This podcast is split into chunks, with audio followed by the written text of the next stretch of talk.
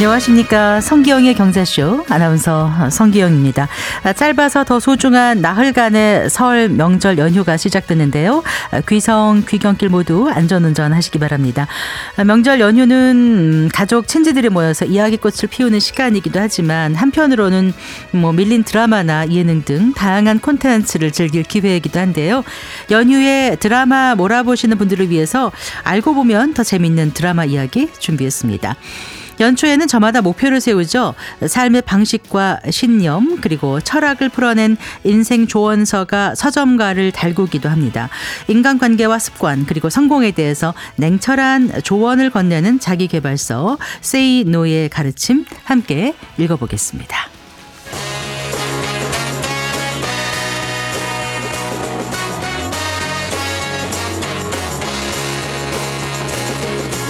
경제 시야를 넓혀드립니다.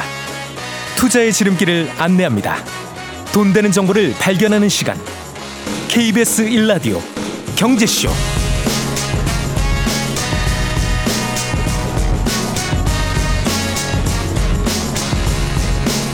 네, 먼저 어, 주요 경제 뉴스 정리해드리겠습니다. 경제 뉴스 브리핑 한국경제신문 최형창 기자입니다. 안녕하세요. 네, 안녕하세요. 아, 전세 대출 갈아타기에 일주일 만에 수천 명이 몰렸다고요? 그렇습니다. 아직 확실히 고금리 상황인 게 느껴지는 대목인데요. 그동안 좀 부담이 컸다는 것 같습니다.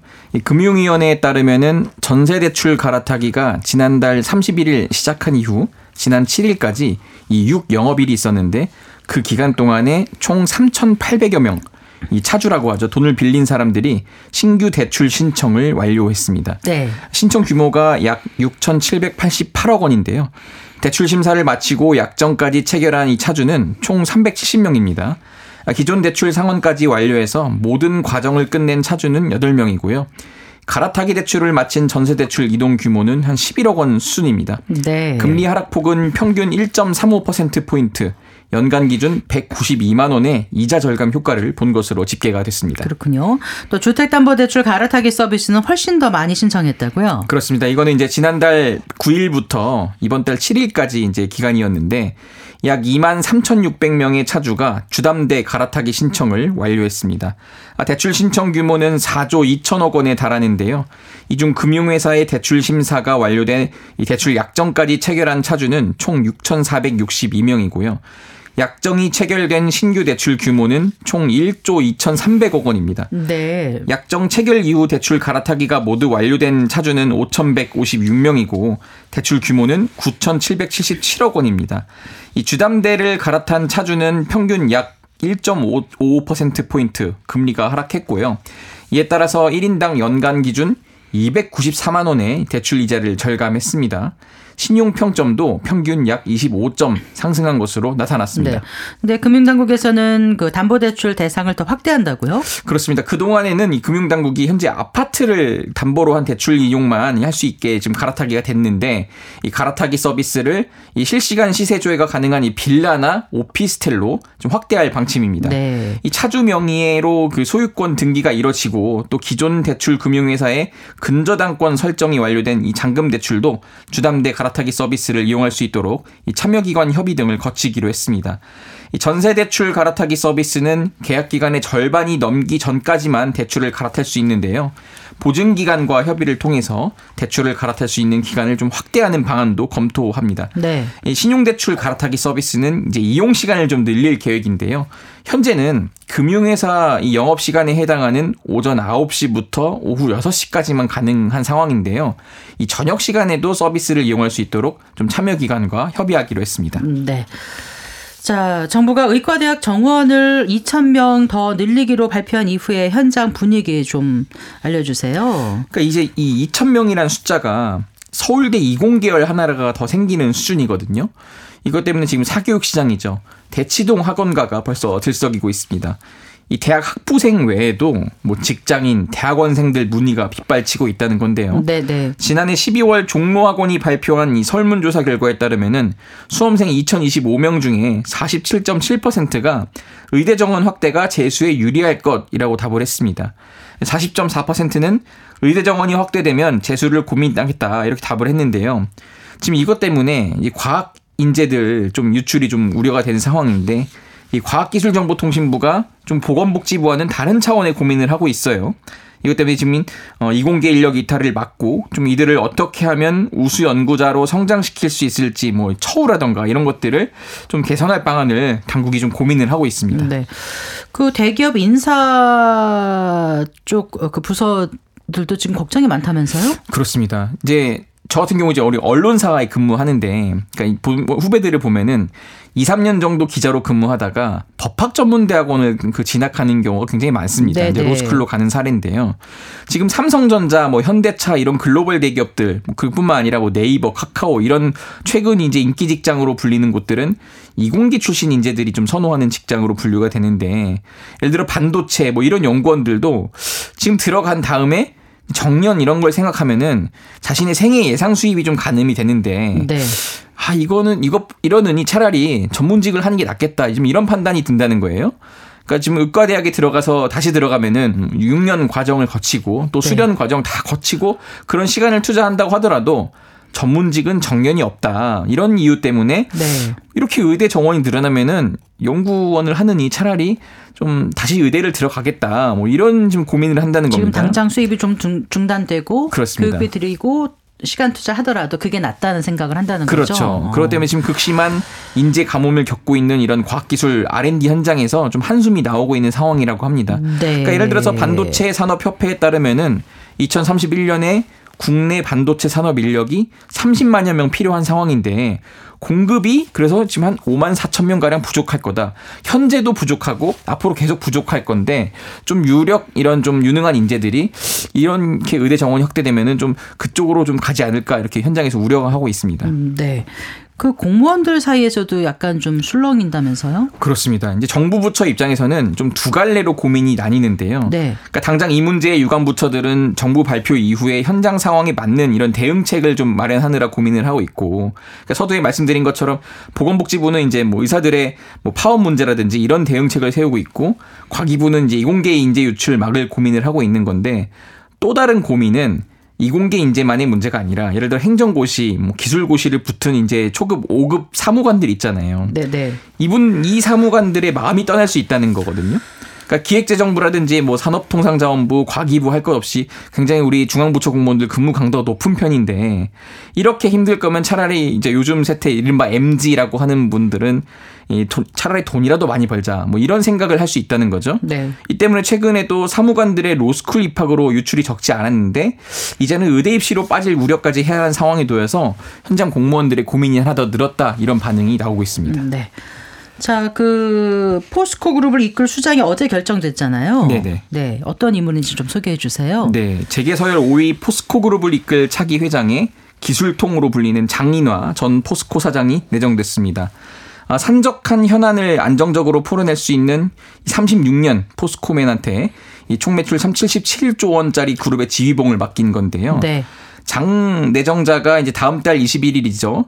주주총회를 거쳐서 포스코 홀딩스 회장에 취임하게 될 예정입니다.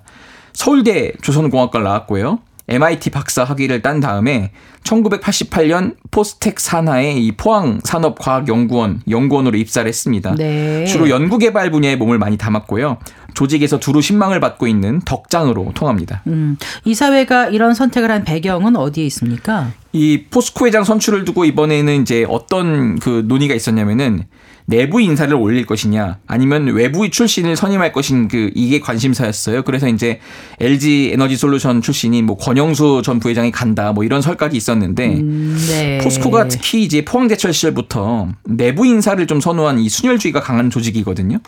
이번에도 어김없이 내부 출신이 회장이 됐습니다. 이것 때문에 여러 이제 배경 설명이 있는데 업황이 지금 둔화가 된 상태의 철강 업황이 그것 때문에 지금 철강 사업을 좀 안정화시킬 정통 이 철강맨 절- 정통 포스코맨에게 지휘봉을 맡겼다 뭐 이런 평가가 나오고 있습니다. 그렇군요. 네. 포스코가 최근에는 또 2차 전지 소재로 엄청난 관심을 받는 회사로 올라섰잖아요. 이- 그렇긴 한데 그렇다고 하더라도 이 배터리 소재, 뭐 친환경 에너지 이런 신사업에 투자할 재원도 결국엔 철강 사업에서 나온다 이런 분석이 나오고 있습니다. 예, 예. 이 장 내정자가 임명된 것은 그룹의 기반을 다시 닦겠다 이런 의지로 풀이가 되고 있습니다. 그렇군요. 자, 그럼 장인화 회장 내정자 앞에 어떤 과제가 지금 놓여 있는 거죠? 이 포스코 그룹의 캐시카우는 아무래도 이제 철강 사업인데 지난해부터 업황 둔화 국면이 장기화를 하고 있습니다. 네. 중국, 일본 이런 데서 이제 저렴한 수입산 철강제가 국내 시장을 잠식하면서 지금 위기가 더해지고 있거든요. 이 철강은 2018년에는 포스코 그룹 전체 이익의 80%를 벌어들였고 지금도 60% 가량을 차지하고 있습니다. 중요한 부분인데 그만큼 중요한 사업을 이제 어쨌든 이것도 잘 하면서 신사업으로 밀고 있는 이 배터리 산업 여기도 사실 지금 요즘 보면은 전기차 판매가 좀 둔화되고 있잖아요. 이 다운 사이클로 접어들고 있다는 점이 좀 문제로 꼽히는데 네, 네. 중국 뭐 CATL, BRD 이런 데와 경쟁이 좀 격화되고 있고요. 아 이것 때문에 또 여기에다가 그 포스코 그룹이 최근에 문제가 된 게 뭐냐면은 사회이사들의 호화 출장 문제가 좀 논란이 된 바 있는데요. 네, 네. 네. 이 장례정자가 이거에 대해서 이렇게 얘기했습니다. 사회이사 선정 절차를 지금보다 더 투명하게 바꿔야 할 필요가 있다. 그러면서 철강업을 영위하는 국민 기업인데 비해 기업의 사회적 역할을 강조할 사회이사는 너무 적은 것 같다 이렇게 말을 했습니다. 네. 참고로 장례정자는 이 호화 출장 등에는 참여하지 않은 것으로 전해졌습니다. 예, 잘 들었습니다. 고맙습니다. 감사합니다. 네, 경제뉴스 브리핑 한국경제신문 최영창 기자와 함께했습니다.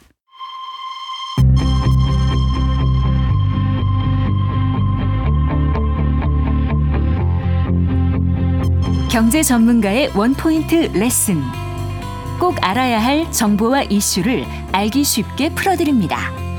대한민국 경제 고수와 함께 투자의 맥을 짚는 KBS 일라디오 경제쇼. 진행의 성기영 아나운서입니다. KBS 드라마 고려 거란 전쟁은 고려의 민심을 하나로 모아서 거란과의 전쟁을 승리로 이끈 고려 황제 현종과 또 그의 정치 스승이자 고려군의 총사령관이었던 강감찬의 이야기를 그린 대하사극인데요. 자, 오늘 그 드라마 속 배경이 되는 고려 시대의 경제 생활과 무역 에 대해서 어, 얘기 나눠보겠습니다. 임용한 한국 고전연구소장 스튜디오에 모셨습니다. 반갑습니다, 소장님. 네, 안녕하세요. 안녕하세요. 어, 이게 총 32부작이더라고요. 그런데 이제 24부까지 방영이 됐습니다. 일단 설 이번 명절 연휴에는 이제 결방은 되지만 그래서 그동안 못 봤던 거라든가 이렇게 아니면 다시 보기로 또 몰아보기 딱 좋을 텐데 지금까지 감상평 좀 해주세요. 많은 분들이 좋아하시더라고요, 이 드라마. 네, 오랜만에 대하 사극이라서 좋아 하시는 분도 많고 비판하시는 분도 있는 것 같은데 네. 역사적인 측면들 그리고 역사적인 부분을 각색하는 부분들이요. 그리고 전쟁 장면이라든가 네. 이런 거 굉장히 리얼하게 하고 창의도 잘 들어가고 그런 건 좋았던 것 같아요. 네. 그런데 아무래도 고려 시대가 좀 이해하기가 힘들다 보니까 어떤 왕하고 신하가 좀 디테일한 문제로 들어갔을 때 네. 조금 이제 처리가 역사상으로 좀안 맞아 가지고 사람들한테도 조금 거부감을 줬던 그런 문제가 있지 않았나 네. 싶기는 한데 네. 뭐 다른 부분에서는 지금까지 보던 것보다는 상당히 잘 된 프로라고 생각합니다. 네. 아무래도 고려 시대가 좀 이해가 어렵다는 게 무슨 말씀이세요? 그러니까 우리가 제도로 이렇게 역사를 보잖아요. 네. 그런데 실제로는 그 내용이 중요하거든요. 예를 들면 누가 키가 크다. 네. 몇 센치인지는 안 나와 있단 말이에요. 아, 네, 네. 네, 그러니까 그런 걸 몇 센치가 몇 센치와 몇 센치가 만나 이래야 되는데 네. 키 큰 사람하고 작은 사람이 만났다 그러면 이 그림이 안 그려지는 아, 거예요. 구체성이 떨어지는 그렇죠. 거죠. 네. 그런 부분에서 고려사가 사료가 적어요. 아, 네, 그러다 조선 보니까, 이런 거하고 네. 다르다는 거죠. 네. 사료가. 일단 고려 거란 전쟁 또는 여요 전쟁이라고 하죠.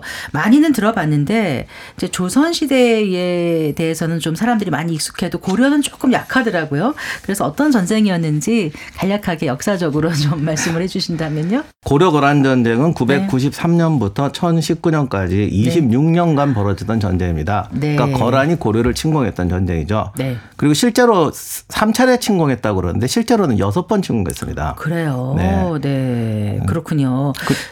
그, 이제 고려사에 큰 영향을 끼친 전쟁이면서 한국사의 주요 변곡점 중에 하나다 이렇게들 표현을 하는데 왜 그렇습니까? 우리가 과거 역사를 배울 때 너무 이제 자국사 중심으로 보는 거죠. 무슨 일이 생기면 뭐 정치가 잘못돼서 그랬다, 경제가 잘못돼서 그랬다 이렇게 하는데 실제로 많은 사건은 국제 정세하고 연관이 돼 있거든요. 네. 근데 우리나라에서 국제 정세라는 건 항상 만주, 중국, 일본 이 삼각관계 속에서 이루어지는데 그렇죠. 이제 중국이라는 게 우리가 생각하는 지금 중국이 아니고 보통은 이제 만주 지역과 이제 중국 중원 지역이 나눠져 있잖아요. 네, 네. 그러니까 이제 한반도라고 하는 이 한반도와 네. 만주와 중국의 삼각관계 속에서 복잡한 역학 관계가 있는데 네. 그런 역학 관계를 가장 잘 보여준 전쟁이었습니다. 다시 말하면 네. 만주에서 생긴 나라들이 강해지면 중국으로 들어갑니다. 네. 중국으로 들어가다 보면 인구가 적으니까 네. 거의 모두 다 들어가야 돼요. 네. 그럼 만주나 간도가 비어버리잖아요. 그러네요. 예, 그러면 그 또 거기 있던 다른 부족, 예를 들면 네. 거란 같으면 뒤에 있던 여진족, 네, 네. 아니면 이제 고려가 뒤를 치면 만주를 점령해 버릴 수도 있고 자신들이 망할 수도 있는 거예요.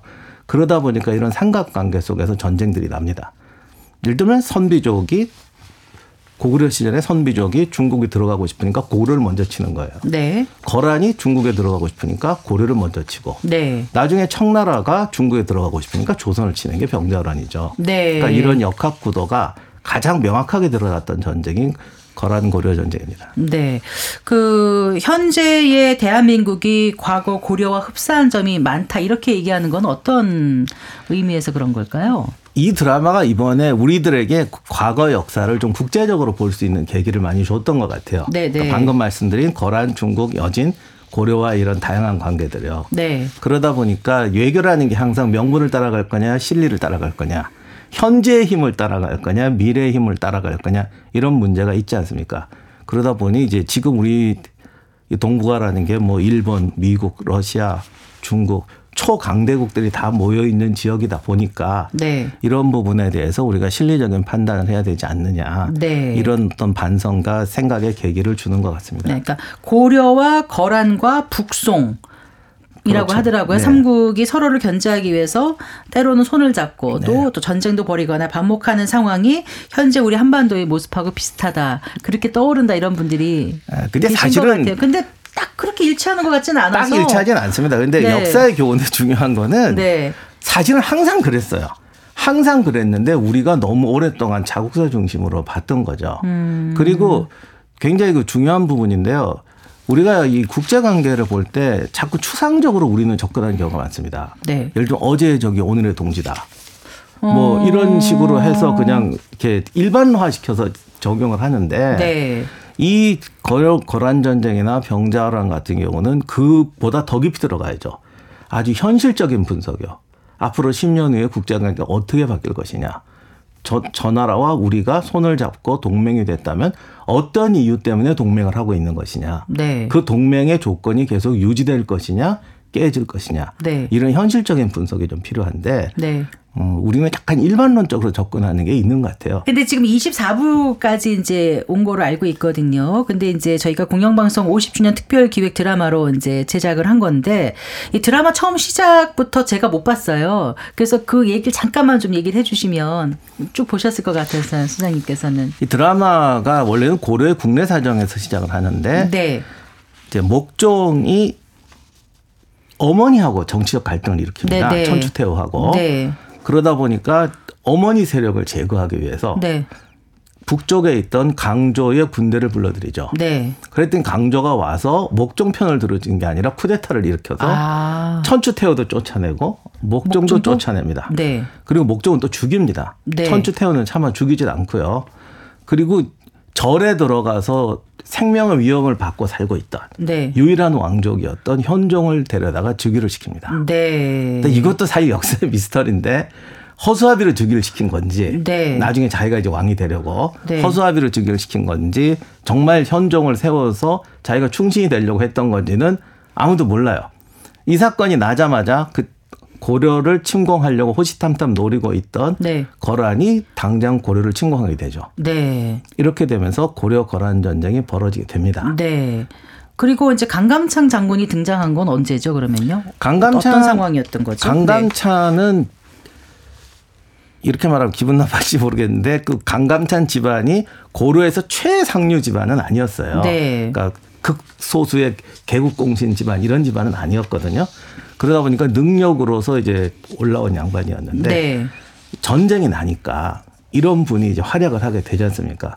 다들 어쩔 줄을 모르는데 강감찬이 거란의 2차 침공 때 항복하자는 걸 반대하고 차라리 왕이 피난을 가고 어, 그리고 뒷수습을 해서 싸우겠다고 자기가 전략을 제안을 합니다. 네. 이때부터 전쟁을 지휘하는 유력한 장군으로 올라서게 되는 거죠. 네. 장군이면서도 재상이니까요. 아. 이렇게 돼서 그 다음에 이제 거란 6차 침공 귀주 대첩 끝날 때까지 네. 전쟁을 주도하고 자기가 직접 전 군대 지휘도 하고 네. 평화 시에는 이제 또 군정 내정을 다스리고 네. 이렇게 하면서 고려를 유지해 가니까 강감찬의 구국이 영이 되는 것이고 음, 네. 현종은 그때 갑자기 즉위했기 때문에 정치적 기반이 하나도 없었습니다. 네. 그다음 또 하나 문제가 이제 2차 침입 때 개경을 포기하고 이제 지방으로 피난을. 가는데 네, 네.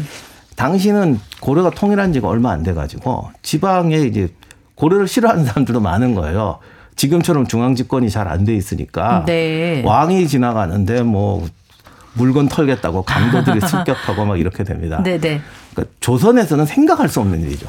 선조가 피난 갈 때는 모든 신하나 관료들이 다 와서 식사 대접하지 돌 던지는 사람 없어요. 네. 그런데 이때는 뭐 거의 칼 들고 쳐들어오니까 네. 그러니까 이렇게 돼서 현종은 현종대로 고난의 행군을 하고 네. 강감찬은 또 북쪽에서 나라를 지키고 이렇게 하면서 거란 고려 거란 전쟁을 승리로 이끄는 두 사람의 콤비 플레이가 나오기 때문에 네. 이 드라마가 흥미로운 것 그럼 같습니다. 26년 전쟁이 귀주 대첩 승리로 이제 종료가 된 건가요? 네. 아 그렇군요. 근데 드라마 초반에 아주 화제가 됐던 게 이 강감찬이 원래 굉장히 강직하고 고집스러운 그런 인물인데 집안에서는 그냥 그 부인에게 뭐라 그럴까요? 좀 맥을 못 추는 그런 약한 모습이 인간미를 자아내면서 시청자들이 많이 좋아했다고 하더라고요. 네, 실제 그랬을 까 싶기도 하고 각색인가 싶기도 하고 사람의 모습은 예나 지금이나 똑같은가 싶기도 하고. 결론부터 말씀드리면 사람의 모습은 옛날이나 그냥 똑같습니다. 네. 그리고 저희 우리 선조분들이 현명하셔서 네. 이런 얘기는 절대 기록에 안 남깁니다. 네. 집에서 뭐 사모님한테 구박받았다 이런 얘기 절대 안 하거든요. 네. 여성분들도 또 그런 기록은 잘 안 남기세요. 아. 뭐 현모양처스럽게. 어, 그런데 이제 간간이 나오는 기록들을 보면 네. 실제 강감찬 장군의 부인이 이랬는지는 그러니까 기록이 없지만은 네. 아, 사실 부인한테 꼼짝 못하고 사는 사람도 굉장히 많습니다. 그 한말에 나온 기록에 보면은 그런가요? 오히려 네. 오히려 일반 백성들 같은 경우는 네. 뭐 우리도 옛날에 그는 최근까지도 있지만 구타하거나 이런 일이 많았잖아요. 그냥 네 예, 가부장적인 예, 그런데 제도에 이제 사실 사대부가에서 네. 오히려 그렇게 못해요. 어, 네. 물론 그런 사건도 있어요. 뭐 부마였는데 부인이 공주인데 술 먹고 이제 때려가지고 사건 나는 경우도 있는데 음. 그게 사건이 난다는 거는 함부로 못 그런다는 얘기죠. 네, 네, 그런데 네. 대체로 그 어떤 기록에 의하면 오히려 사대부가 사람들이 공처가가 많다. 어, 왜냐하면 안채가 더 중심이었던 것 같아요. 사랑채보다. 사실 뭐 실제로 저랬을 것 같아요. 근데 그 사회적 이유도 하나가 있는 게요. 네. 보통 이렇게 특히 이렇게 지방에서 출세하거나 과거급제 출세한 사람들은 네. 명문 대가집 딸들이 채가요. 아, 그러니까. 이게 이게 자유연애 시절이 아니잖아요. 아, 네. 그래서 조선 시대고 저 삼국 시대부터 우리 위인전에 나오는 유명한 분들 네. 보면 부인들이 집안이 훨씬 좋습니다. 그래서 약간 엄처시아 같은 그런 느낌이 어, 있었나 봐요. 아니 재산권도 다 가지고 있으니까 엄처시아가 아니라 실제로 이렇게 살았을 것 같아요. 네, 저희가 자꾸 이렇게 아, 경제 방송이니까 이제 좀 저기 경제 얘기를 좀 해봐야 되겠습니다. 일단 이제 여기 현종 왕이 거란과의 전쟁 이후에 이제 고려 경제와 민생을 잘 보살폈다고 하는데 실제 그 당시 백성들의 생활은 어땠을지 그 고려 경제 상황은 어땠을지 주변 또 나라들과 비교해서는 어땠는지가 궁금하거든요. 그런 부분 이 우리 역사에서 기록이 제일 부족한 부분이죠. 이게 네. 생활사 어떤 미- 개인들의 어떤 경제사에 관한 설명은 굉장히 부족한데요. 대체로 보면은 백성들의 삶은 삼국시대는 조선시대랑 크게 바뀌지 않는 것 같아요. 대체로 그 정도의 농 소농민으로 살아가는 그런 구조가 있고요. 네. 근데 이제 고려 이 시기가 조선하고 달랐던 경우는 무역이 좀 활발했습니다. 음, 그러니까 네. 조선 같은 경우는 대무역을 많이 끊었고 이때는 무역이 좀 상당히 활발했어요. 그래서 송나라하고 무역을 많이 하는데 그 주목할 부분 하나가 이제 은 금을 많이 수출을 해요. 네. 고려 때. 네. 네. 근데 수출품 중에서 이게 귀금속이 나가는 건 사실 경제적으로 좋은 건 아닌데 이때 왜 나가냐면 당시 은나라 아 중국이 이제 은본위 제도 같은 거 아, 가면서 네. 은수요가 굉장히 늘어납니다. 네, 네. 그러니까 이제 부가가치가 높은 거죠.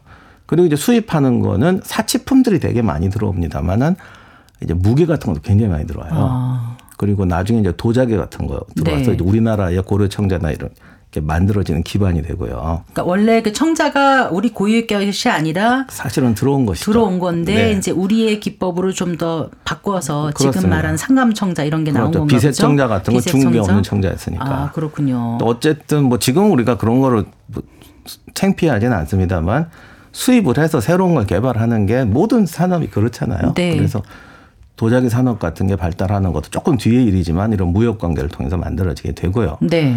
어, 은을 보냈다는 것은 그만큼 굉장히 부가가치 높은 무역을 많이 했다라는 것이죠. 네.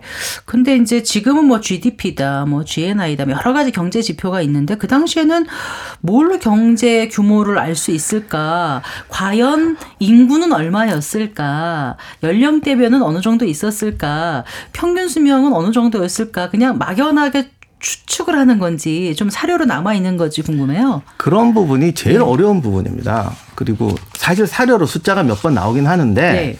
그 사료를 믿을 수가 없어요. 한 말에 한 말에 좀 근대적 기법을 가지고 인구 조사를 한 적이 있거든요. 네. 그때 관료들도 궁금해했어요. 이게 진짜 인구가 도대체 몇이냐? 음. 네. 거의 내기 수준 가는 거예요. 800만일 거다, 네. 1000만일 거다. 근데 1500에서 2000만이라고 나오니까 다들 놀라 뒤집어졌다. 아. 근데 이게 왜 그러냐면은 인구가 중요한 게 아니라 세금을 걷고 네. 역을 바칠 수 있는 사람을 판정하는 기준이기 때문에 네. 이게 정확하지가 않습니다. 음, 그래서 기준 그렇군요. 자체가 지금하고 그러니까 한 달라서. 말에 구한 말에도 그 정도였으니 그전 조선 이전 고려는 더 부족하겠네요. 네, 그래서 GDP도 우리가 알 수가 없고 네. 보통은 이제 국가 재정으로 걷는 쌀 가지고 판정을 하는데 네. 이 부분도 좀 판정하기가 잘 쉽지가 않아요. 네, 그렇군요. 그 이제 무역을 많이 했다라고 말씀하셨는데 이제 드라마 보면은 이제 거란이 고려를 두 번째 침공했다 했을 때인가요? 그때 명분이 중에 하나가 거란 몰래 고려가 송과 무역을 했다 뭐 이랬던 것 같아요. 고려가 그 정도는 무역의 중심지였나요? 위치적으로 그게 가능했던 건가요? 어땠습니까? 송나라하고는 많은 무역을 했던 것 같습니다. 네. 나중에 이제 나중 일이지만 문종의 아들인 대각국사 의천이 왕자인데 중국으로 유학을 가겠다고 했더니 왕실에서 안 보내려고 하거든요. 그때 송나라 상인이 온 가지고 온 배를 몰래 타고 밀항을 했다라고 네. 돼 있거든요. 네. 그래서 중국하고 이제 무역은 많이 하고 일본하고도 많이 했어요. 네. 어, 그러다 우리가 그런데 이제 거란 같은 경우는 당시 중국을 침공하는 관계여는 거니까 외교적인 거죠. 지금도 왜 경제 제재하면 저 나라랑 무역하지 마라 이런 네, 게 오지 네, 않습니까? 네. 그런 개념으로 이해하시면 아, 그럼 같습니다. 그때는 주로 무역항이 어디였던 거예요? 주로 서해로 이렇게 지나가거든요. 네. 뭐 연평도 쪽으로 해서 지금 서해를 지나가죠. 그래서 개경에 이제 병난도라고 아, 병난도 거기서 나오는 거군요. 네, 네. 왜냐하면 그런 데가 배대기가 좋고 네. 물이 깊어요? 어때요? 물은 안 깊었을 텐데 옛날 배는 생각보다 생각보다 얕아서 네. 얕은데도 잘 갑니다. 아, 그렇군요. 그러면은 주로 그 무역이라는 건 민간의 무역이 많았던 건가요? 아니면은 관주도로 했던 건가요? 이때는 아무래도 건가요? 음. 관주도가 높죠. 어, 다만 고려 때는 이제 지방 세력들이 좀 약간 독자적인 경향이 있기 때문에 그거를 이제 민간 무역이라고도 할 수도 있을 것 같아요. 네, 방송 들어오기 전에 제가 좀 찾아봤는데 고려 전기는 이제 국가 주도의 관영수공업하고 소수공업이 발달했고 고려 후기에는 민간 주도의 민영수공업하고 절에서 만드는 사원 수공업이 등장한다 이렇게 나오는데 어떻게 사원에서 수공업이 있었을까 이런 생각이 들거든요. 그 얘기 잠깐 좀 해주시겠어요? 사실은 그거는 특이한 건 아니고 서양에서도 마찬가지인데요. 아 그런가요? 예. 오. 이게 중앙 집권이 안 되고 유럽을 먼저 봉건제로 나눠져 있을 때를 생각하시면 지방 세력이 자꾸 크게 되면 전체 이제 권력 구도가 어그러지는데 네. 예나 지금이나 권력을 잡는 데는 돈이 필요하거든요. 네. 그러니까 상업과 무역이 발달하면 항상 신흥 계층이 올라와요. 프랑스 혁명 생각해 보세요. 부르주아. 아, 네. 옛날 사람들 그거 다 알거든요. 네. 그렇다고 상업을 안 할 수도 없잖아요. 네. 이럴 때 가장 좋은 게 관리되는 상업이에요. 아 그럼 관리하기에는 사원 조직이 굉장히 좋거든요. 사원 조직. 예. 네. 조직은 사찰. 조직이었던 그렇죠. 거예요 예. 고려 시대. 아 네. 중세도 수도원끼리 네트워크가 되잖아요. 네. 근데 만약에 호족들끼리 거래하거나 네. 사찰들도 물론 검문 세력들이 많이 들어갑니다만 이 지방하고 저 지방하고 교육하다가 동맹을 맺으면 네. 세진단 말이에요. 그렇군요. 그러니까 고기를 틈을 비집고 들어갈 수 있는 게 사원인 거예요. 아, 그래서 사원 수공업이 등장을 했고 그러면 고려 시대 사찰은 민생에 있어서는 어떤 역할을 했을까요? 어, 굉장히 중요한 역할을 많이 합니다. 그러니까 일반적인 거래의 중심이 되고요. 네. 그 어떤 수공업 생산품 같은 것도 굉장히 많이 하고 네. 그다음에 실제로는 국가가 해줘야 될 역할들을 사원에서 많이 합니다. 네. 예를 들면 심지어는 치안 유지 음. 아니면 이제 도로 이렇게 수송하다 보면 왜 파출소 같은 것도 있어야 되고 호텔도 있어야 되잖아요. 네, 네. 그걸 승려들이 관리를 해요. 그리고 제일 중요한 게 복지 사업이요. 네. 예를 들면 흉년이 들면은 뭐 또는 기근이 들면은 네. 쌀을 나누거나 네. 아니면 뭐 집단으로 이렇게 뭐 요즘은 무료 급식 같은 거 한다거나 네. 또는 의료 이런 아. 걸 대개 사원이 담당을 합니다. 아, 그렇군요. 네. 고려시대 사찰이 그런 역할을 했다는 게전좀 새롭게 다가왔고요. 그 드라마 고려 거란 전쟁 속에서 볼 수 있는 어떤 생활상이라든가 그 당시의 경제상을 저희가 잠깐 살펴봤는데요. 이제 드라마 얼마 남지 않았는데 저희가 드라마 보면서 어떤 걸 좀 주목하면서 보면 더 재밌게 볼 수 있을지 끝으로 한 말씀 해주세요. 우리가 고려사를 알아야 되는 이유라든가요. 네. 고려 시대는 조선에 비해서는 굉장히 역동적인 시대였고 전쟁도 많았고 아까도 말씀드렸지만 국제 관계에 대해서 좀 더 냉철하게 볼 수 있는 시각이 있었으면 좋겠고요. 네. 조선보다는 좀 더 자유로웠던 것 같아요. 그러니까 상업이라든가 무역이라든가 관의 통제라기보다는 이제 사람과 사람들, 지역과 지역 간에 좀 자유로운 것이 있었기 때문에 드라마적 각색이라고 하더라도 좀 그런 부분에 의미를 두고 보면 좋지 않을까라고 생각합니다. 네. 말씀 잘 들었습니다. 고맙습니다. 네, 감사합니다. 네, 임용환 한국역사고전연구소 소장과 얘기 나눠봤습니다.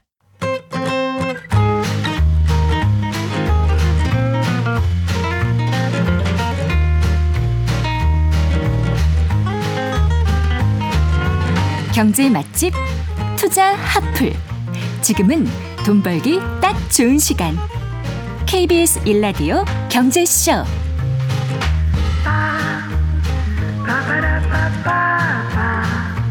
어, 지난해 출판계의 가장 큰 화제는 Say No의 가르침이라는 책이 대형 베스트셀러가 된 것이라고 하죠. 저자의 얼굴도 알려지지 않았고 또 필명으로 쓴 책이 큰 반응을 얻은 것에 대해서 사회적 현상이라고 분석하는 사람들도 있던데요. 자, 미래에서 투자와 연금센터 이성원 센터장과 함께 오늘 이 Say No의 가르침 읽어보겠습니다. 어서 나오십시오. 예, 반갑습니다. 반갑습니다. 자, 이 책을 음, 들고 나오신 배경이 궁금해요. 그 가장 큰 건 두 가지입니다. 네. 첫 번째는 개인적인 인연인데요. 어, 네. 제가 이제 이코노미스트란 경제 주간지에서 금융 담당 기자 생활할 때 예.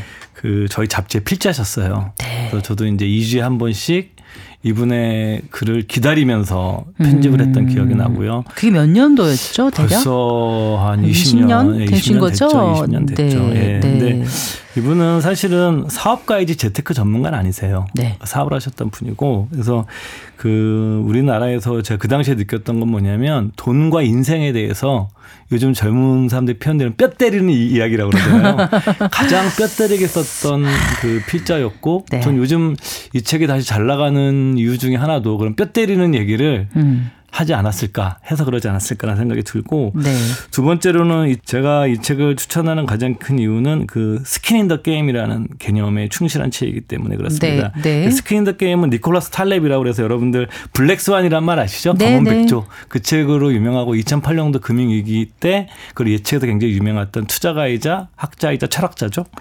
좀 저번 천재인데 이 그 사람이 쓴 책 중에 하나가 skin in the game이라는 책이 있습니다. 이게 뭐 개인이 직접 투자금, 투자 지분을 넣는 거죠. 네. 뭐 혹은 어떤 일 특히 경제적인 영역에 직접 관여해서 영향력을 받는 행위, 를 하는 행위를 의미하는 건데 그냥 다 풀어 쉽게 설명하면 자신이 책임을 안고 현실 문제에 들어가라. 네. 다시 말해 행동해라. 네. 행동했으면 그리고 책임져라. 지식인들이 말과 행동이 다릅니다. 그러니까 자기가 앞에 나서서 하는 얘기와 뒤에 네. 가서 하는 얘기가 다르고. 그래서 니콜라스 그 탈렙이 한 유명한 얘기 중에 하나 이런 게 있거든요. 투자 전문가들에게 당신의 얘기를 하지 말고 음. 입은 닥치고 당신의 계좌를 보여다오. 아, 투자 전문가들. 네, 그게 이제 skin in the game의 아, 정신을 강조하는 거죠. 그래서 아, 네. 사실은 이, 이 세이노 이란 필자는 제 생각엔 그런 자기 책임의 원리, 자기가 한 말과 내용이 제가 만나면서 느꼈던 거, 그리고 이제 실제 그 내용이 책임감 있는 굉장히 드문 책이죠. 한국 사회에서. 그래서 여러분들에게 그 추천해 드리는 거고, 제가 이 책에서 가장 좋아하는 말은 뭐냐면, 부자가 되려면 먼저 가난해지지 않는 법을 배워야 된다. 여러분들 부자 책들 많이 보시잖아요. 부자학도 많이 보시고 저도 방송에서 여러분들에게 뭐 세계 인류 기업가도 소개해 드리지만 사실은 평범한 사람들은 그런 것도 보고 배워야 되지만 그 가난해지지 않는 방법부터 배우는 것이 굉장히 중요하다. 그러니까 네. 왜냐하면 이 세이노란 필자가 집안이 좀 어려워져서 가난해서 두 번 정도 자살을 시도했었고 아, 그 정도로. 예, 예. 그- 그러다 자기가 그래서 내가 이렇게 두 번 시도했고 살아난 다음에 이럴 경우에 내가 가난을 정복해야 되겠다. 라고 입장에서부터 살아왔던 사람이기 때문에 네. 여러분들께서 좀 내가 이미 부자가 되신 분들은 그렇지 않다 하더라도 경제적으로 어려움을 갖고 계신 분들은 그런 저자의 경험이 담긴 이런 내용들이 저는 도움이 될 것 같아서 준비해 봤습니다. 음, 네. 그 이제 일단 사업가로 그러셨잖아요. 예, 예. 뭐 재테크 전문가도 아니고. 예. 네. 그럼 자수성가한 사업가네. 어려웠던 예. 시절을 지내신 예. 분이니까. 네. 그러니까 이분이 말씀하신 것처럼 자수성관 사업이고 여러 가지 사업을 했었어요. 뭐 IT 기업도 했었고 네. 제가 지금 알기로는 거의 다 회사를 다 매각을 하고 네. 은퇴하신 걸로 알고 있어요. 한 일흔 정도 되셨나요? 그러니까 지금? 55년생이시니까 네. 아직은 일은 아직 안 되셨겠죠. 네. 여전히 만으로 세야 되니까. 그러네요. 그래서 또 이 책은 여러분들이 어떻게 보면 우리가 책은 보통 완결성이 있거든요. 이렇게 뭐 도입부도 있고 본론도 있고 이런 건데 이 책은 한 20여 년 전에 한 일간지와 그리고 제가 일했던 잡지사에서 주로 네. 연재됐던 거를 바탕으로 하고 네. 또 세이노란 분의 그 책을 읽고 좀 영향을 받았던 사람들이 세이노의 카페란 걸 만들어서 거기서 계속 교류했던 내용들이 있습니다. 거기서 네. 틈틈이 썼던 글도 해서 그것도 주제별로 분류해 놓은 책이기 때문에 완결성 있는 책은 아니지만 네. 하나하나의 메시지를 담고 있는 책이라고 보시면 될 것 같아요. 네. 자, 책 내용으로 들어가 볼까요? 예. 피보다 진하게 살아라. 그 책이 사실 그 제목이 어, 검색을 해보면 제일 많이 나오는 그러니까요. 예, 네. 제목인데 네. 뭐 저는 여러분들에게 한 두세 가지 준비해 갖고 왔는데 제가 좋아하는 거를 좀 그냥 했습니다. 말씀해 그냥. 주세요. 예, 예. 첫 번째 뭐냐면은 부자의 쇼윈도 앞에서 서성이지 말아라. 음. 이런 얘기를 하는 거죠. 왜 부자가 아닌 사람들이 그리고 부자가 되고 싶은 사람들이 정작 부자도 아니면서 왜 명품을 사- 살까? 왜 비싼 차를 살까? 이게 과연 트렌드나 라이프 스타일이냐? 그 저자는 단호하게 말합니다. 당신이라는 인격체는 당신의 소유한 상품과 동격이 아니다. 격하게 공감합니다. 네, 네. 내가 네. 그거를 뭐 내 롤렉스를 찼다고 그래서 네. 내가 부자가 되는 것도 아니고 네. 내가 명품 민간이 되는 것도 아니다라는 네. 거죠. 그러니까 오히려 그런 것들은 오히려 부자들이 부자가 아닌 사람들한테 물건을 팔기 위해서 맞아요. 만들어낸 이미지일 뿐이다. 네. 네. 그래서 이런 사람들의 가장 큰 문제는 뭐냐면 남들이 불어넣은 이미지에 세뇌되고 타인의 판단을 자신의 판단보다 우선시해서 남한테 보이려고 그쵸. 이걸 갖는 이건- 거예요. 매우 어리석은 행위다. 그렇죠. 예. 그래서 부자들이 그 만들어놓은 쇼윈대표 서성일 필요가 없다. 그리고 두 번째로는 가난한 자의 특성을 먼저 버려야 된다. 가난한 자의 특성? 예, 여기서 가난한 자의 특성이 그럼 어떤 한 일곱 거예요? 가지를 정리하고 있는데 네. 제가 굉장히 그 강하게 쓴 표- 욕설에 가까운 표현이 그건 제가 순화해서 말씀드리겠습니다. 네. 첫 번째 뭐냐면 돈 받는 것 이상으로 일을 하려고 하지 않는다. 가난한 사람들은? 예, 받은 만큼만 일하려고 한다. 근데 생각해 보면 돈이 있는 사람들이 이들을 고용한 경우가 많아요. 그러면 이 성공한 사람들은 사람을 뽑을 때 네. 받은 만큼만 일하는 사람을 쓸 것이냐, 더 열심히 일하는 더 열심히 사람. 헌신하게 쓸, 쓸 것이냐가 정해져 있는 것이다. 네. 근데 받는 것만큼만 일한다고 생각하면서 내가 부자가 되려고 그러는 거는 또 인정받으려고 그러는 것은 말이 안 된다. 더 월급을 받거나 그럴 기회를 네. 오히려 놓치는 거죠. 그쵸. 네. 그 기회를 우리 또 놓치게 되는 거죠. 네. 두 번째는 뭐냐면 아무 일이나 하려고 하지 않는다. 나한테 맞는 일 따지는 거죠. 네. 가난하면 나한테 주어진 일을 다 해야 돼요. 네. 처음에는. 세 번째 뭐냐면 아까 마- 말씀했던 거 비슷한 건데 자신이 받았던 돈의 액수 이하로는 일하고 일하려고 하지 않는다. 네. 네 번째 제가 이제 어제 직원들하고 밥 먹으면서 했던 얘기인데 어뭐 저축할 돈이 없어요. 그래서 세이노 책에 보게 되면 가난한 자의 특성이 나오는데 너희들이 그런 거 아니야. 농담삼아 그런 적이 있었는데 네 번째입니다. 티끌 모아 태산이란 말을 믿지 않는다. 네. 다섯 번째 운명론을 받아들이고 사주팔자를 신봉한다. 아. 그다음에 여섯 번째도 요즘 세상에 좀 맞는 것 같아요. 세상을 일방적으로 해석하고 쉽게 흥분한다. 제 주변의 지인 중에 굉장히 똑똑한 사람인데 네. 이런 사람이 있습니다. 그래서 그분은 부자가 아니에요. 당연히 어렵죠. 예. 어, 똑똑한데. 뭐 그분, 예, 그분 디스하는 게 아니라 제가 네. 욕하는 것이 아니라 네. 일곱 번째 이것도 굉장히 중요한 것 같아요. 경험자의 이야기보다는 자기 판단을 더 믿는다. 음. 그러면서 이렇게 얘기합니다. 반면에 진정한 부자들은 첫째 전혀 부자가 부자같이 보이지 않는다. 이분도 그렇던가요? 아, 만나보시니까? 어. 딱 보면 어 저 사람이 뭐 수천억 재산가야? 절대 그렇게 보이지 않아요. 어. 그냥 평범한 흔히 볼 수 있는 동네 아저씨 같아요. 아, 그래요? 예. 둘째, 남들이 어떻게 살든 관심이 없다. 그러니까 자기 음. 주관이 분명하거든요. 네. 셋째, 저는 이게 굉장히 중요한 건데 남들과 비교하며 살지 않는다. 인간이 가장 불행해지는 방법은 남들과 비교하며 사는 겁니다. 거울이 생기면서 인간이 비 저기 그렇죠. 그런 얘기도 하죠. 그에 불행해지기 시작했다라고요. 예, 맞습니다. 왜냐하면은 거울이 있기 전에는 남들 얼굴과 내 얼굴을 보면서 예. 그냥 내 만족 나는 저 사람보다 괜찮을 거야 예. 이렇게 하고 살았는데 예. 거울을 보니까 내가 생각했던 것보다 내가 별로네 이러면서 비교를 하기 시작해서 거울이 생기면서부터 비교를 하고 아. 질투를 많이 하게 됐다 이런 얘기를 어디선가 읽어본 기억이 있어요. 아, 재미난 근데 비유인 것 같아요. 네, 근데 예. 진짜 비교하는 게 사실 정말 불행의 시작인 것 같아요. 예, 그 영국 속담에 네. 부자란 네. 내 여동생의 남편보다 네. 1파운드를 더 버는 게 부자다. 어머나. 그게 왜냐면은 이- 이 비교하는 거죠. 주변 그렇죠. 사람들 자꾸. 네. 그러니까 근데 이렇게 하다 보면 불행해지는 거예요. 그렇죠. 옆집 또리네는 뭐 했는데 뭐 네. 했는데 이런 식으로. 여동생도 미워지는 예, 거예요. 그렇게 되는 거기 때문에 네. 사실은 부자가 되려는 마인드 중에 가장 전 중요한 것 중에 하나가 이 네. 책의 지적처럼 남들과 비교하지 않으며 사는 그런 마음 훈련을 사실은 마인드 컨트롤을 하는 것이 필요하거든요. 네. 저도 아직 부족하지만. 예. 네, 그래요.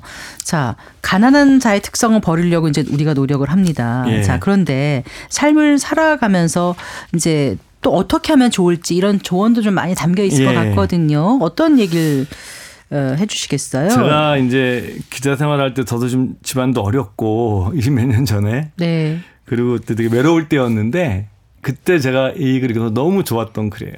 뭐라고요? 외로움을 즐겨라. 아, 이 책에 예, 그러니까 네. 우리가 목표를 정하고 목표를 향해서 나아갈 때 그리고 내가 부자가 되기로 굳게 마음을 먹고 지금부터 저축도 하고 투자도 열심히 하고 공부도 열심히 해야지 이런 생각을 했을 때 이런 결심을 산산조각 깨트려 버리는 것이 무엇일까? 그것이 바로 외로움이다. 음, 그 외로움은 그 어떤 목표이든 간에 목표를 달성한 사람이라면 네. 누구나 반드시 겪어야 되는 통과 의례 같은 것이다. 예를 들어서 어떤 예. 얘기예요? 뭐 근데 이런 거죠. 일하다 보면은 막 내가 열심히 막 일하고 있다 보면 꼭 이렇게 살아야 되나? 음, 그리고 또 친구들 만나면 이 얘기도 합니다. 이 외로움을 내가 견뎌가면서 목표를 달성하는 과정에서 가장 큰 방해물이 누구냐? 친구예요? 바로 친구다라고 얘기를 합니다. 네. 예, 왜냐하면 이렇게 얘기하는 거죠. 외롭게 살고자 할 때 가장 방해가 되는 것은 놀랍게도 친구들이다. 친구들은 나의 옛 생활을 다 알기 때문에 네. 새삼스럽게 너답지 않게 왜 그러냐. 음, 음. 그러니까 예를 들어서 조금 더 급여를 더 많이 받으려고 학위를 뭐 이제 직장 끝나고 예. 따기 위해서 공부를 하러 간다. 근데 네. 아이 뭘 그래. 예, 한 잔해, 한 잔해. 예, 그러니까 난 좀. 외롭게 내 길을 가면서 열심히 좀 해볼래는데 예. 그걸 방해하는 게 친구고. 그리고 나 뭐 돈 저축할래 그랬더니 예. 야 네가 뭔 저축이야 우리 한잔 야 하자. 쓰고 살아. 어, 이런 그런다고 거죠. 우리가 집을 살수 예. 있어. 뭐 이렇게 얘기하면 이제 그게 방해꾼이라는 예, 거죠. 맞습니다. 네. 그래서 그래서 이 저자가 얘기하는 거는 부자가 되려면 당연히 외로움을 이겨내야 하는데 네. 외로움은 고통을 수반한다. 음. 요즘 그 쇼펜하워가 인기예요. 엄청 인기죠. 네, 저희 집에도 있어요. 예, 사실 보게 되면은 그 쇼펜하워는 우리가 염세주의 철학자로 하는데 굉장히 어찌 보면 굉장히 현실주의 철학자잖아요. 그러니까요. 그 쇼펜하워도 비슷한 얘기를 합니다. 그러니까 인생이 인생에서 고통과 권태, 네. 심심함은 그것이 이상한 것이 아니라 인생의 본질은 네, 원래 원- 고통스럽고 고통- 심심한 거라는 거예요. 네. 그렇기 때문에 인간들이 심심함을 탈피하고 싶거든요. 그렇죠. 예, 고통을 피하고 싶거든요.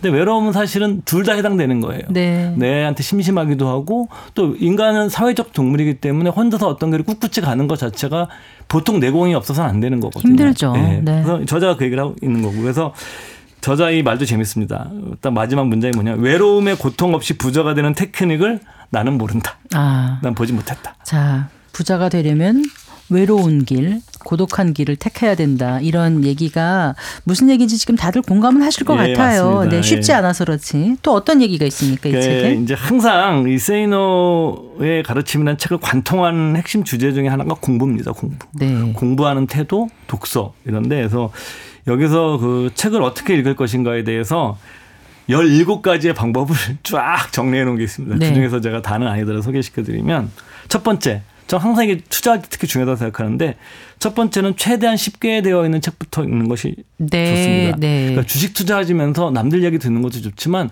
기본 개념 같은 것들은 이해를 하셔야 되거든요. 그렇죠. 근데 집을 살려고 그래도 최소한 대지 지분, 뭐 건폐율, 용적률 이런 기본은 알아야 돼요. 네. 그래서 쉬운 책을 먼저 읽으면서 이런 것들을 익히는 게 필요하다.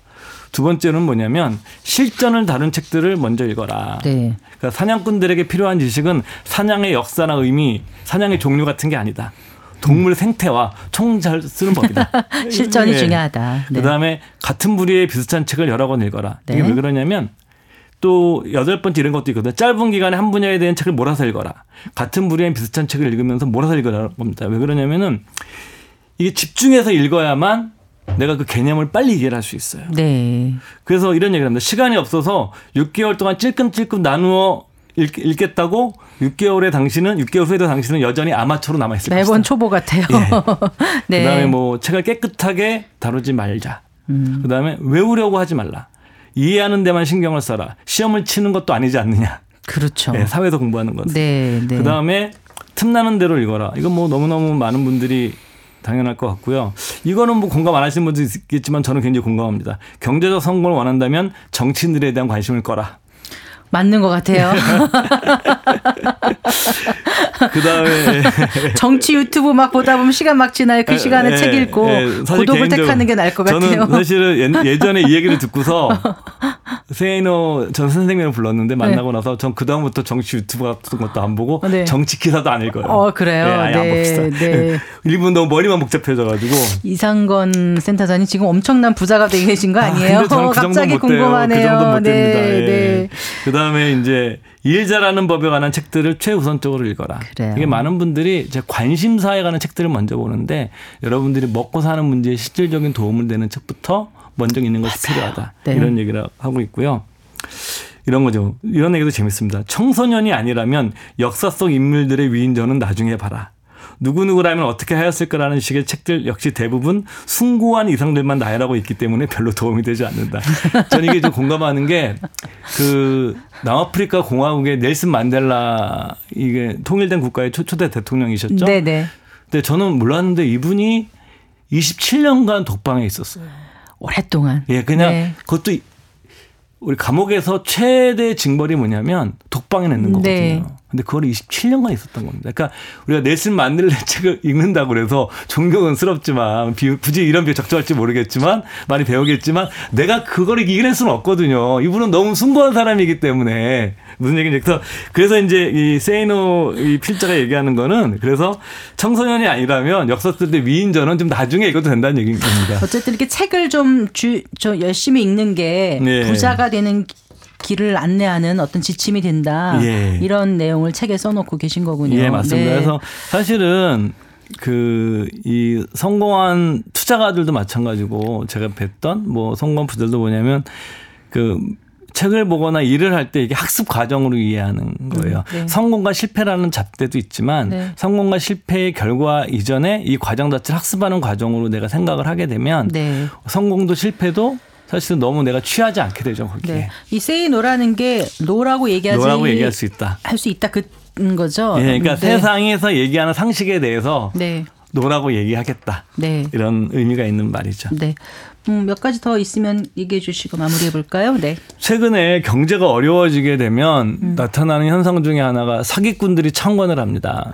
그래서 뭐 최근에 주식 투자나 부동산 투자를 피해 보신 분들도 굉장히 많고 뭐 전세 사기 같은 것도 대표적인 맞아요. 사례들인데 네.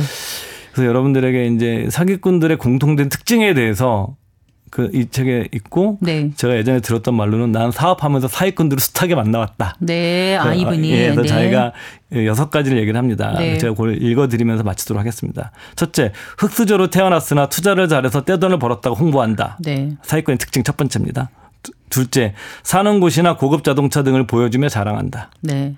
셋째, 카페, 블로그, 인스타, 페이스북, 유튜브 등으로 사람들을 끌어모은다. 네. 넷째, 강의하면서 그러니까 뭐 강사 파리들도 포함된다 이렇게 가로도 쳐놨는데 강의하면서 모임을 만들어 회비를 걷거나 투자를 꼬드긴다. 네. 다섯 번째, 자기 말만 들으면 당신도 부자가 된다고 주장한다. 네. 여섯 번째, 외모와 목소리가 좋은 경우들이 많으며 말을 잘한다.